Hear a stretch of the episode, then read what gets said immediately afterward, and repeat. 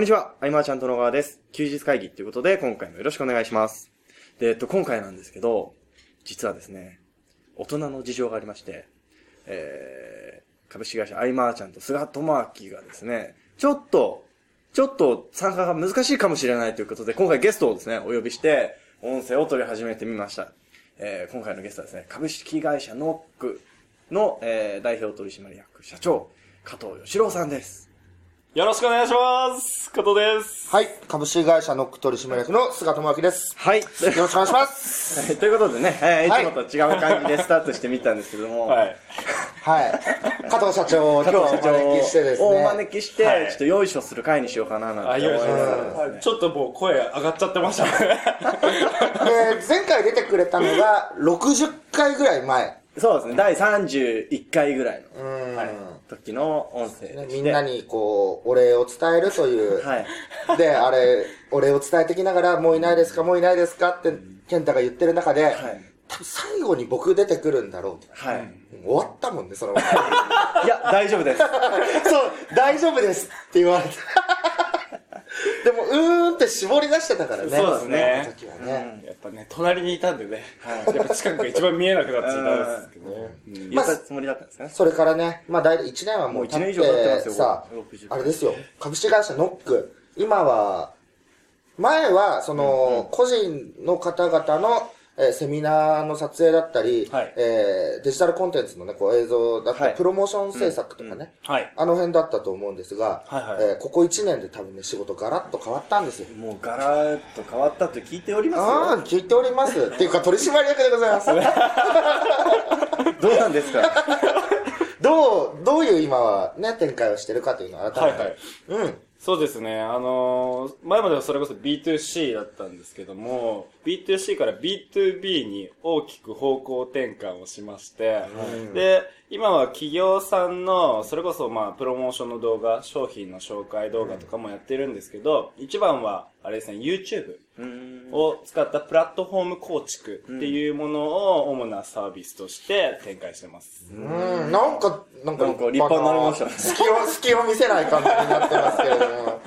あの、YouTube ね、すごくて、はいあの、アンパンマンのおもちゃの動画っていそうですあれ、うちの娘めっちゃ見ててね。あれすごいですね。あれが今、どのくらいの今、チャンネルで言うと月に3000万くらいですね。3000万っすよ。回3000万回再生で、1ああ、本の動画マックスが今1500万回くらいです。すごいっす。すごい。日本で確かトップ20には入ってたと思すごいっす。伸びまくっていて。あ、もうすごいっすねそれは。動画1日3本ずつ上げてそんなに？毎日撮って毎日撮って毎日撮って。すごいっすもう。ガン、もう、ガンガン上げろ上げろ上げろ上げろで。もう今伸び盛りだからどんどんいけと。どんどんいけと。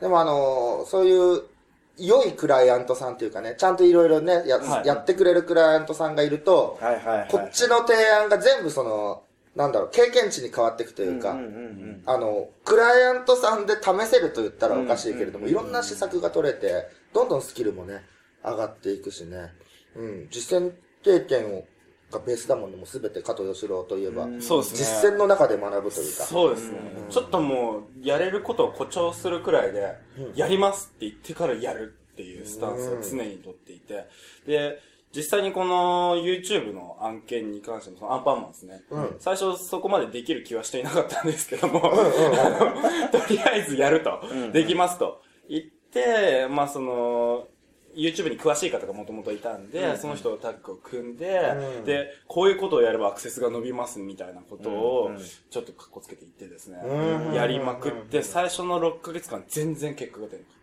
うん。その間はなんか、来たの？なんか、結果、結果ね、まあそうよね、出ないよね、そう簡単にはぐらいの遠回しな変化球。た。いや、そうですね。なあんまり出なかった。あそこは結構飲み会とかで仲良くなっていくような形が、基本スタンね、スですね。加藤さんといえばそうですよ。そうですね。んだからもうなんでその、一緒にビジネスをしてる人と結構お友達関係くらいまでこうぐっと近づいていって、それでも、それよく菅さんもおっしゃってるじゃないですか。うんあなたとだから誰と何をやるかっていうところで、まあ、加トちゃんだからっていうことで、やらせてもらっていて、で、いやーでもなかなか伸びないなって言って、新しい、なんていうんですか、撮影方法のコンサルティングをもう一回させてもらったものが当たったんですね。6ヶ月ぶりに。それが、1本で一気に3万回再生したんですよね。それまでは100回とか、うん1本動画。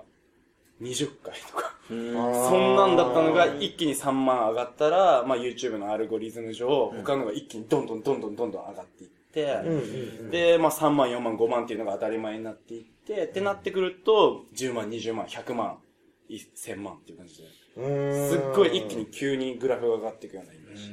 なるほど。そういうの体験一度でもしていると違うよね。そうですね。うん自信になってくるしね、いや、どんどんなりましたね。すごかったですね。あの、法人さんへシフトして、はいその、顧客対象というか、えっ、と、大変なことってあった？その、個人と比べて、はい。そう。うん、大変だっていうのを、はいまあ、これから大変なことを言うわけですけれども、皆さん聞いてますからね、法人のお付き合いある方もね。吉野君どんな大変なことが。そうですね。下手したらその人たちも聞いてるかもし聞いれない。そうですね。あ、それうちのことか。あー まあその、まず、そうですね、支払いサイト。いきなりシビアなラインなんですけども、支払いサイトですね。あの、ある程度大きな会社さんになってくると、どうしてもこう、すぐに側近でもらえないんですよ。はいはいはい。その、決済。決済の、そうですね関係上そうですね。で、料金、例えばじゃあ、10万円だったら10万円っていうお金、個人の方だったら、即日だとか、んそれこそ、その1ヶ月以内にはもらえてたものが、月末で締めて、最長で、翌、翌月末払い。ああ、遠いよね。遠いんですよ、うんなんでやったことが3ヶ月後に入金される。うんだけど、それこそ、まあ、うちで抱えているクリエイターさんだとかには、1ヶ月後にはお支払いをしなくちゃいけないという、そのフローがすごく大変になりました。ああ、なるほど。そっかじゃあ、あのー自分のところのその外注さはいんに払うために、どこか着手金をもらう契約をしたりとかする大変なことになるね。うん。そうなんですよ。なんかそのごっちゃになっちゃうバランスを取らないといけなくて、なぜか黒字なのにお金がないみたいな。そういうようなところはすごく悩みましたね。で、なんとか着金でもいただけないかっていうような話をしても、なかなか通らない。うん。法人だと。法人だとなかなか通らないんですよね。まあ、小さい企業というか、まあ、個人とかで、まあ、先に前払いとかでもね、い、けるけれども。で、あと、大きいこう法人案件だと、一、回じゃ決まらないですもんね、話し合いは。決まらないです。あ一回目はまあ、決まらないですねあのうんうんうんって、まあコーヒー飲みながら、あーってなって2回目、3回目とか、うん。四回だから、就職活動の4次面接みたいな。そうですね。ね。あそれこそ6次面接まで行っても制約にならずとかもある。ねえで。で、驚いたのが、6次面接まで行って、いやもう加藤くんのところで、お願いするよっていうような、すごい気前のいいことを言ってた、まあ、決済権のある方だったんですけど、あいみつ数社取ってて、ねえ。最後で切られるみたいな。そういうのはあったりとか、ちょっと話流れちゃったんだよね、みたいな。ちょっと嘘つかれちゃうみたいなのとか、まあそういうのは経験しましたね。その辺はまあ個人の方とちょっと違う。違うとこですね。そんな中でどういう対策を取っていったんですか？対策を取っていった。あ、まあ、あの、まず、あの、法人だと会う人、まあ、決済権のあない人間には極力会わない合わない。っていうところですね。まあ、会っても一回会って、その人を切り口にして、その決済権のある人間にすぐ飛べるのであればいいんですけど、もしそれがこう、もにゃもにゃするようであれば、もうその時点で切ってしまう。うん。っていうのはまず一つですね。うんで、あとは、またちょっと加藤流かもしれないですけど、うんうん飲み会に行く二人で、あははなるほど。二人で飲みに行くく。そう。二人で飲みに行くと、制約率がぐんと上がる。なるほど。なるほどね。これちょっと聞いてる方いらっしゃるんですよね。そうね。そうですね。来月、吉野くん、あの、可愛がられるスキルっていう本が発売される。まあ、いろんなのがありますよね。しかも飲み会も、あの、これカットとかってあるんですか？あるあるまあ、あある。るある、やっぱするかしないかは別だけど、ある、ある。あるある。あの、例えば、例えばなん例えばね。うん、例えばなんば。ですけど、えーっと、飲み会は飲み会でも女の子のいる飲み会を例えばセッティングする。まあ例えばですからねうんそうですね。よく、なんかそういうの、ドラマとかであね、り見たことある。るけども、あの、やっぱ、あの、女の子よ、そうですね。一番の強みとしては、やっぱりこう、年が若いと。ああ、はいはい。それでやっぱりこうし、まあ、例えですからね。例え例えですからね。そうですね。そうなってくると、やっぱりそう、若いね、女性の方と一緒に飲む機会というのはあまり少ないです。パトカーがね、パトナー。パトカーいやそんな話するから、っていうのはは、一つあったりだとか、はいあとは共通の趣味を一緒にやる。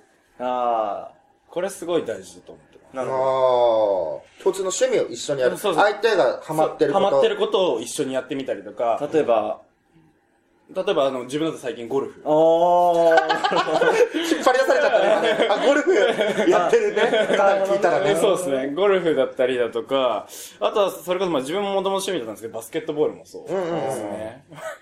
バスケットボール。そうですね。うんバスケットボールとかを一緒に。やってますね。なんか動画でちょっと映ってる。いますよ。そうですかフェイスブックでも見ましたよ。見ましたはあい。え、あれは何のためにやってるんですかいや、あれはもちろん自分があ、楽しむ。楽しむためですよ。よかったよかった。自分が楽しみながらも、あまあ相手と同じ共通の趣味で、はい一緒にこうビジネス以外のところでやっぱ過ごす。特にその法人関係の人って、そのビジネスビジネスしい関係しかあんまり気づいてない方が非常に多いんで、一気にこうなんだろう、自分がオープンマインドで、んこう、私的な部分も交流していくと、すごい深くなっていきやすいですねうん。それは個人の方よりもすぐ感じます。そのビジネスっていうのを返さない吉郎くんの魅力って半端ないと思うんですよ。そうですね。僕もそこにすごく惹かれていっての今があるわけで、はい。こうビジネスのね、か、内容次第ではね、吉郎くんの良さが消えてくんですよね。うん。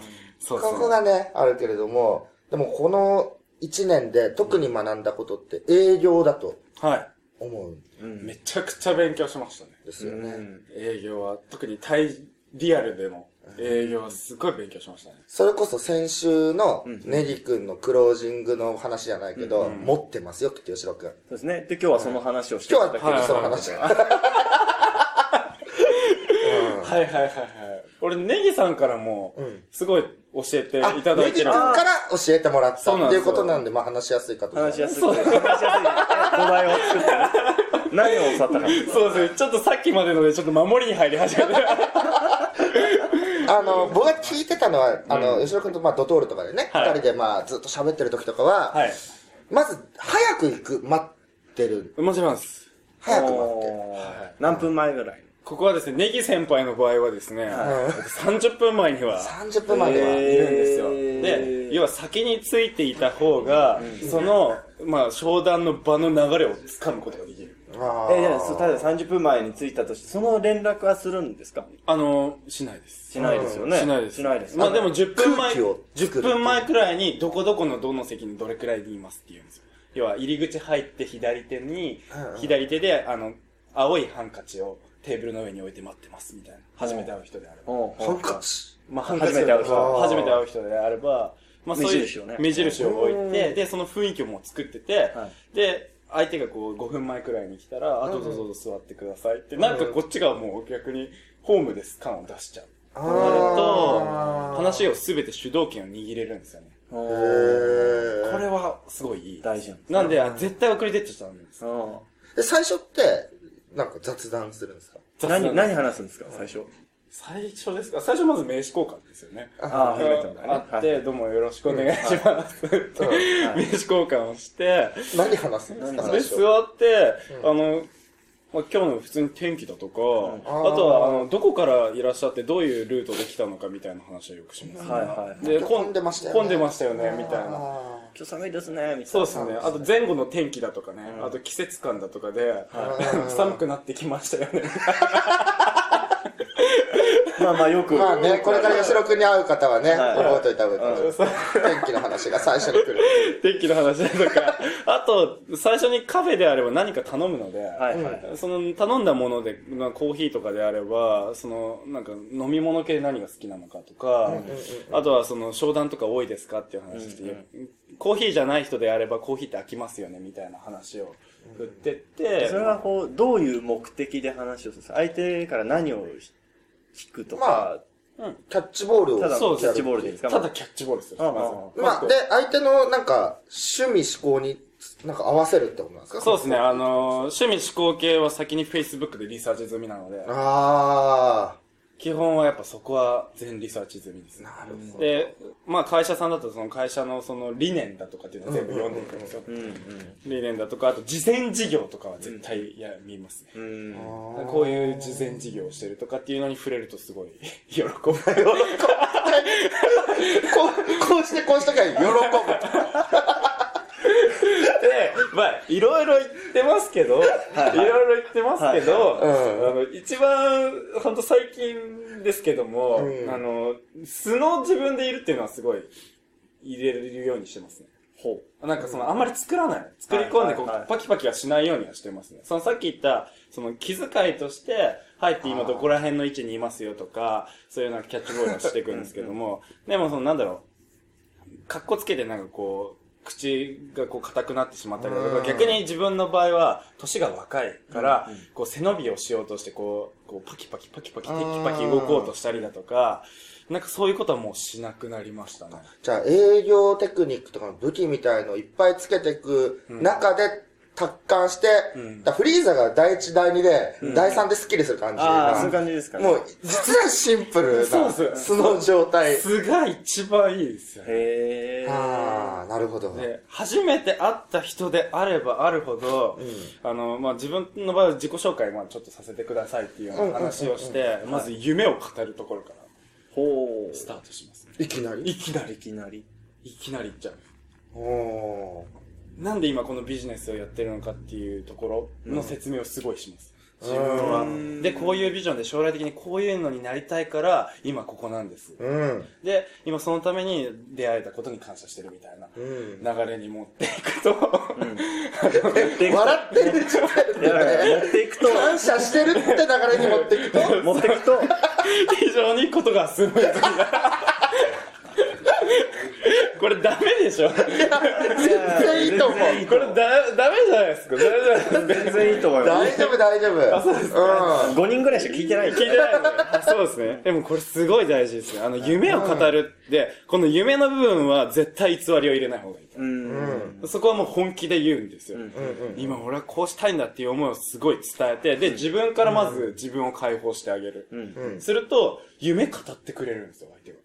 これがすごい熱くて、自分が夢を語ると相手の夢も語ってくれて、じゃあその夢とこの夢掛け合わせたらすごくないですかとか、ここの部分で協力できますよねっていう、最初のガッチの部分があってからの、じゃあこういうビジネスどうでしょう？みたいな流れまあ、こっちがね、心を開くのは前提だよね。相手が心を開いてほしいならという。そうですね。で、その夢の部分での共感から入ると、ん。えー非常にこう、そうだね。普通に話はスムーズになるよね。じゃあ、ど、どこどこでお互いにメリットがあることが、みたいな、ね。そうです、そうです、そうであす。ーなので、まあ資料とか作っていたとしても出さないですし、はは最初はパソコはンも、なまあパソコン最初にカタカタしてる場合はそうだけど、閉じたまんまだし、うん最初はもうただこう話してるだけなんですよ。相手のどこ見るんですか？いや相手は普通に目を見ます。あ目を見て、目を見て夢を語るんです。夢を見て夢を語る。でもこれすごい大事だと思ってうんて、で、自分の中でもこう夢を語っていくと整理されていくというか、うんあ、俺今このために今この、まあ、こういう場でお話をしたりとか、こういう活動をしてるんだっていう、その自分のモチベーションアップにもなるんで、そうなってくるとちょっと熱が入ってくるんですよ。うん。自分の現状値を俯瞰して全体から見れるっていうのは大事だと思うんでね。夢を、夢を語る。えー語るって大事かもしれない。で、そうなってくると自分としてもその、まあその、商談とかしてるといろいろいやらしい気持ちとかも出てくるじゃないですか。いやらしいうんまあどうしても売りたいとか、そういう気持ちよりも、まず先に自分で夢セットが入るので、んあ、そのための今だと思って結構フラットになって話せるっていうのがあります。その、なんだろう、こう、制約というか、契約に持っていく流れというか、はいそれまでには何回か会うんですか？そういう場合。そうですね、大体。一回でってことはほとんどないってことえっと、まあ、案件にもよる。案件にもよるんですけども、まあ、うちの場合の単価で言うと大体2回から3回。プロフィール写真の撮影とかもう一回ということ一回ですねそうだよね。1回ですね。プロフィール写真撮影の場合は、要はあれが世に言うフロントエンドだったりだとか、言葉を迷ってますよ、今あの、はいプロフィール写真だとか、あとまあ家族写真とか自分、あの、すごい好きで本当に好きなことでやっているんです。ね。うんうんうん。で、まあ、あれが最初のその、なんていうんですか、相手とのそのキャッチボール、より濃いキャッチボールをする、まあなんツールじゃないんですけども、まあ第一歩なんですよ、自分の中で。うんうん。で、それに関しては結構すぐ決まっちゃうんですよ。うんうんまあそんな料金も高くないものですし。で、そこで自分はカメラを通してこう話し合いしていきながら、あの、一気に親密になっていく感じですね。そしそうなってくると、まあ、じゃあ、例えば、パターンとしては、夕方くらいからこう、写真、夕方、まあ、午前、午後くらい、午後13時くらいから写真撮り始めて、じゃあ夕方くらいまで撮ったってなったら、じゃあお疲れ様でした。ちょっとお腹減りましたねって言って、で、飲み会飲みに行って、で、二人です。まだ夢語り合ったりしながら、で、また仕切り直して会ったりするとすぐ決まったりします。うーん。うん。まああの、そうですね。まあプロフィール写真っていうのは上がってくるものが想像できるっていう意味でもね、フロントとしては分かりやすいそうですね。わかりやすいものでまず入っていって、それこそ、あの、家族写真とかであれば自分もタダでもやってたりするんで、好きなことだから苦じゃないっていう。うん。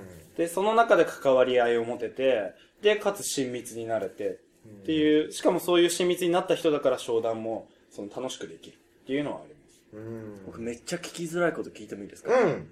あのー、夢語り合って、一緒にやっていきましょうって言った時に、例えば、すべての仕事を加藤さんができるわけじゃないじゃないですか。例えば、撮影自体は、別のね、お願いしてるクリエイターさんにお願いして、っていうパターンも当然、あり場が増えればあると思うんですけどう、ん。それって、なんか、大丈夫なんですか？えっと、要は自分自身が撮影に行ったりだとか、じゃないパターン、え、誰みたいな。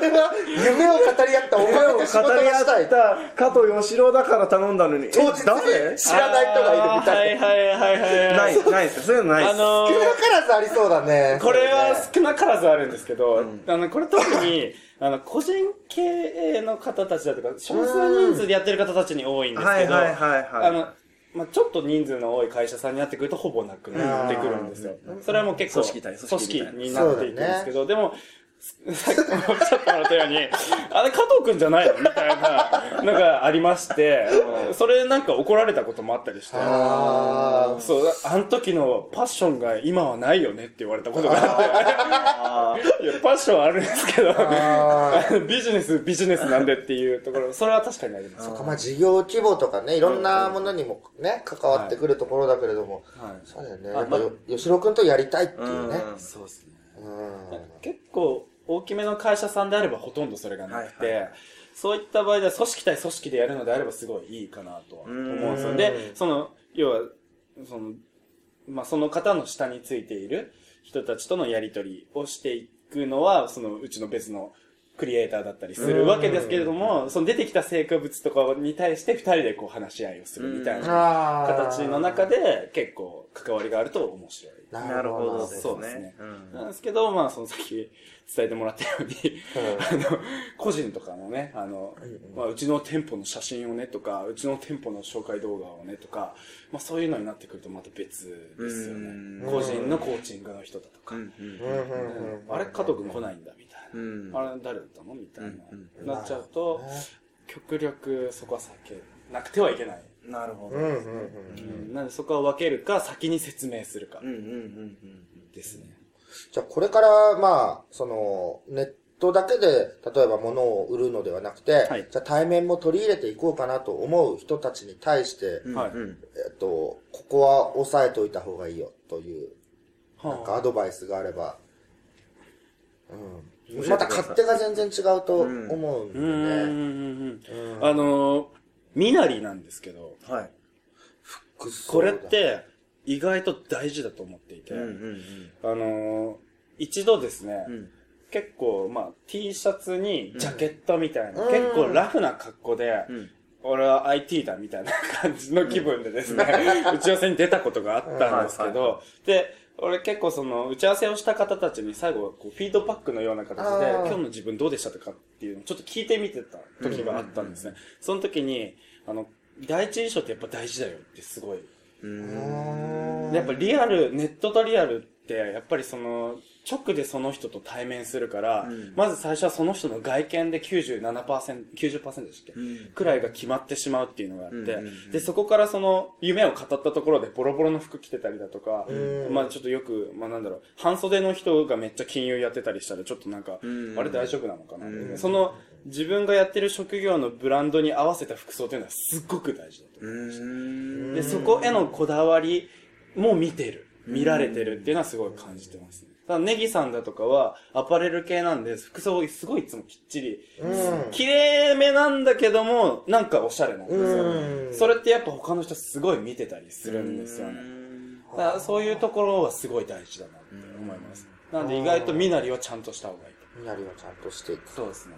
うんあの、スティーブ・ジョブズとか、そういうなんかこう、すごい名前の通った、うんもうエッジの効いた人たちであればいいと思うんですけど、うんまあ初対面の人たちとか結構多かったり。未開の地に飛び込むんだったらね、うん情報はその最初の見た目だったりとかもするわけだ。はい。だとか、あと、まあテクニック的なところで言えば、うんえっと、相手の姿勢に自分も合わせる。姿勢。そうミミラーリングってやつですか？そうです。ミラーリングってやつ。今もこういう姿勢だけど。まあそうですね。だからあの、びっくりするけどね、同じ格好で。でも僕今、間取ってる。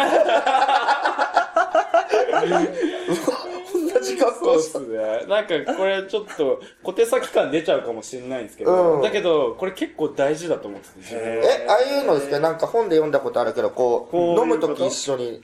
あ、もちろんそういうのもそうですし、あとこう姿勢、こうピッと座る人なのか、こういう人なのかこういう人なのか、で変えた方がいいです。同じにする。同じにします。極力似たようにします。へで、多分、まあ、ネギさん何度も出しておりますけど、うん。ネギさんってピッてしてるじゃないですか。うん。で、多分ネギさんはこうやってピッてしてる人の方が好きなはずなんですこういうの嫌じゃないですか。ああ、ちょっと今音声なんで分かりにくいと思うんですけど、やっぱピッとしてる人にはピッとしてる人がいいんですよ。で、同類感を出す。同類っていうか、まあ、同族というか。これはすごい大事なテクニックなんで、なるほどね。こういうのは絶対にやりますね。はい。まあ、いまあ、ちょっとしたところなんですけど。うんあとはその、その自分は作り、作りすぎない。まあ、作、なんだろう。相手が話しやすい環境を作れるように頑張るけれども、素の自分っていうのはやっぱ意識してほしいなっていうふうに思います。うんよくなんかその営業って聞くと、はいえっと、相手の方にね、いかに話してもらうかみたいな、うんいうのも書いてあったりするけれども、そういうのってどうなまあよくあれ、73とかって言いますねうん。最初は聞いてたりとかももちろんしますけども、うん自分は初動は一気に話すんです。うーん。うんうん。最初は8-2くらいですね、自分の場合は。うん最初8-2でいって夢語る部分が終わったくらいで一気に逆転します。うーん。一気に聞くようになってきます。ってなっていくとすごいスムーズ。うん。最初は話しにくいんで相手も自分が話してあげる。うんで、話しやすい環境を作ってから相手に話してもらう。うんしてます。うん。これはなかなかでも、これからやる人たちにはいいそうですね。話なんじゃないですかね。うんあの、ウェブの商品でも、まあ、例えばね、1万、2万とかの商品であれば、ネット上で販売する方が効率が良かったりもするけれども、えー50、60、70とかの、うんまあ、コンサルティングサービスなり、なんかの講座であったりとかだったら、うん直接会ってね、そうですね。っていう方がうん。決まるケースも多いと思うんで、うん。うん興味ある段階で最後のステップメールを作るんであれば、そのゴールは対面に設定して日程が選べてとかね、うんうんそういう感じでやっていくことで、んね、こう、吉郎くんのハンカチの置き方と、置き方までは言ってないね。置き方まだ、うんまだこれからですね。ね。こう その、先に待って座って、ピシッとして、はい姿勢合わせて、そうですね。夢があるのかいや、まずは天気の話かあ、ら。天気 先に座って先に去るんです。さ先に去るんですはいか去りますね。どういうこと？どういうおこと？会計は？ケツはこっちが決めるんです。これは鉄則です。どういうこと？どういうこと？どうやって？だから入りは最初にいるじゃないですか。うんでも終わる時間を最初に決めとかないとダメです。こっちから。ああ、今日じゃあ、今日はえー1時間、何時までっていうのを決めお願いしますそうですね。決めておいた方がいいです、絶対。ぐだっちゃう。ぐだっちゃいます。ぐだっちゃいますし、次の、まあ、案件があるというか、忙しい感を出すというか、ああ、そういう設定で。また言っちゃった。あの、実際に忙しいんですけど、あ忙しいよね。だけども、こっちがその、やっぱ全体の流れの、その、なんだろう、フローを握るっていうか、で何時までっていうのを先にこっちで決めちゃうっていうっていう、そのお互いにやっぱじ、その対面リアルになってくると、すごいネネットと違って時間を費やしてしまうじゃないですか。だからお互いに時間の浪費になってしまうんで、やっぱり時間っていうのをきっちり決めてやる。でその時間内に話すっていう意識をお互いに持たせるっていうのはすごい大事。あー大事な気がすごくするな。ぐだるん。ぐだるんで、本当にぐだっちゃうんで、そこはもうきっぱり決める。っていうのをやってますね。うん。何時までっていう話をします。はい。いい感じになってきました？いい感じになってきましたが、はい。僕まだ聞きたいことがあるんですよ。あどんどん行きましょあのー加藤さんの場合、もう、自分で、はい。えーサービスを作って、自分で値段を決める立場にいるじゃないですか。はい。で、そうしたとき、どうやって決めてます、あ、どうやって決めるかっていうと、はい。もう、うちの場合は、例えば、セミナー関係の商品とかがあるんですけども、はいはいその時は30社くらいかな。うん、うん。3、40社は、ウェブ上で調べました。はいはい。で、えっと、商品プランだったりだとか、オプションサービスだったりだとか、うんその細かいケアの部分だったりだとか、納期だったりとかっていうのを全部シート、スプレッドシートにまとめました。うん。で、まとめていって、ある程度の平均値っていうのを出しました。うんっていうのと、あと自分はその、税理士の先生からうん教えてくださったものなんですけど、あの、加藤くん、時給5000円を切っちゃいけないよっていうふうに伝えてもらったんですね。なんで、それも基準の一つに入れてます。はい。で、大体出してます。あとはまあ、もろもろの経費も鑑みてって感じですけど。でも業界の相場を、は自分の中でちゃんと把握しながらも、まあそれ以上の価値は出せばいいとは思っているので、まあ、バランスですよね。いろんな商品がある中でどれを利益で取るのかっていうところ。でこの、話してる中で、金額をちょっと変えたりとかってするんですか？します。うんはい。何を見てるんですか、それは？まあ、顔色だとか、まあいろいろ見、相手の顔色ですね。顔色だとか見、足、足元ですか？足元、足元は見ないですね。足元は見ないですけども、でもなんかし、な本当にリアルの商談っていう場であれば、うんうん。要はもう心を開いてやっている、ななんだろうな。その、結構、1円とか、はいはい。10円とかそういう値切る世界みたいなところであれば、先にやっぱ少し高価格帯な提示をして、そこから下げていくっていうのをよくやってます。うん。で、資料を作った場合は、例えば20万円の商品ですって言ってこう出すんですけど、まあ、あの、ケンタさんも多分見てもらったことあったと思うんですけど、あの、ペンをその場で引いて値段を下げる。で、そのペンを引いてもらうのをお客さんにやってもらったりうんっていうのをやってますね。え、線引いてもらって、い何パー引きだからいくらみたいな。っうんていうのをやってますね。うん。うん普通に勉強してるけどね。はい。うんなるほど。ここれ結構いいですよ。制約率が一気に上がっていきますね。うんうんあとは、あの、パターンを一パターンだとどうしても制約率が下がってしまうので、んえっと、一つの提案に対して料金を5つくらい用意するうんっ。ていうのは勉強させてもらいました。うん。プラン。を5つぐらい。プランを5つですね。で、3つがよく多いパターンなんですけど、うんうんうん。3つだとまあ真ん中取るかみたいな下を取るかみたいな話じゃないですか。うん。で5つになると4つ目くらいを取ってくれるんですだから普段の3つの部分の真ん中より高い価格帯で制約率が上がってくるっていうのはやってて感じてます。うんで、逆に5番も多くなってきたっていうのが面白い話で。へーなんでだろうって感じなんですけど、ただこれは自分がこう営業関係でいろいろ教えてくださった方がいて、その人が伝えてくれました。うん。まああの、プランを2パターン用意しとくだけでも高い方に入る人は一定数いるっていうのもあるしね。えっ、と、まあ3パターンとかで狙う場合は、えっ、と、もう最初から、まあ A を売るがための BC を用意するみたいなものだし、まあ5パターンの場合も、まあ人間心理の部分が効いてくるんだと思うけどね。なるほどですね。そうですね。プランはいろいろ考えていくようにしました。前まで単発だったんですよ。これしかないだとイエスかノーかだったんで、極力こうイエスに持っていくために、その人の、まあ、その人の会社規模とかもいろいろ見ますけども、その中でいろんなプランを持っていくようにしてます。で、どれかでも引っかかってくれるようにっていうのにしてます。なるほど。はい。勉強になりました。はい。ありがとうございます。だいぶ長くなってしまったんですけど、はい。今回は。まあ、この本当ね、一年でね、吉郎くんのね、あの、言葉が金子さんに近づいてるというか、うん。この前も一緒に温泉行った時に言ったんだけど、ちょっとリプライをくれますとか、ああのーアサインがあなんだっけな、オンオンタイムです。はいはいはいはい。で、オン、オンタイムとはとか検索して、あ、時間通りなんだ。そんな感じだったからね。はいだんだんだんだんね。そうですね。ねまあまああ、でも、今年一年、どんな年にしたいですか？うん、まあビジネス動向はいろいろ変わっていくと思うんですよ、状況に応じてね。うん。今年一年は、やっぱり自分が大好きな虫取りや、むしろ行きたいね。温泉に行くのもそうですし、あとバックパッカーとかキャンプとかが大好きなんで、そういう自分にたくさん余暇が、えー使えるような中で、かつその大好きな仲間と一緒に入れて、で、楽しくビジネスやっていきたいなって。それが目標ですね。うん。また年度末とかでね、えー、は君と対談取るときにどうなっているかもね、そうですね。はいところですし、はい。今回はいろんな、もう本当いろんな人に聞いてほしいですね、その法人の方々にもちょっと聞いてもらいたいなと思いながらの音声。いや、それも。今回ノーカットで。ノーカットでずいですね。いや、まずいですよ。はい。はい。えー、ということですね。はい今回以上にしたいと思います。ありがとうございました。ありがとうございましありがとうございた。ました。休日会議に関するご意見、ご感想は、サイト上より受けたまわっております。